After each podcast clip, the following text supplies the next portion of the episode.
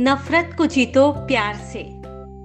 रविंद्रनाथ टैगोर को जब नोबेल पुरस्कार मिला तो पूरे विश्व से उनको बधाइयाँ मिलने लगी।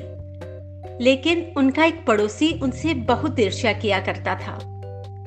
उसके मन में जलन और शंका हुई कि ज़रूर उन्होंने किसी जुगाड़ से यह पुरस्कार पाया होगा। रविंद्रनाथ जी को इस बात का एहसास हो गया कि इसको मुझसे तकलीफ़ है।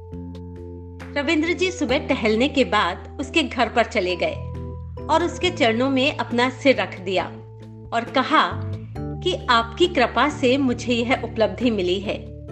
आपका आशीर्वाद चाहता हूँ। सामने वाला एकदम शांत हो गया। उसने उन्हें उठाकर अपनी छाती से लगा लिया और कहा, मैं तो तुम्हारी उपलब्धि से जल रहा था। आज मुझे यह एहसास हो गया कि आप जैसे लोग ही नोबेल पुरस्कार पाने के अधिकारी हैं। मित्रों, सार यह है कि कोई भी हमसे कितनी भी नफरत क्यों ना करे, पर अगर हम उनसे प्यार से बात करें तो उनके मन को भी जीता जा सकता है। धन्यवाद।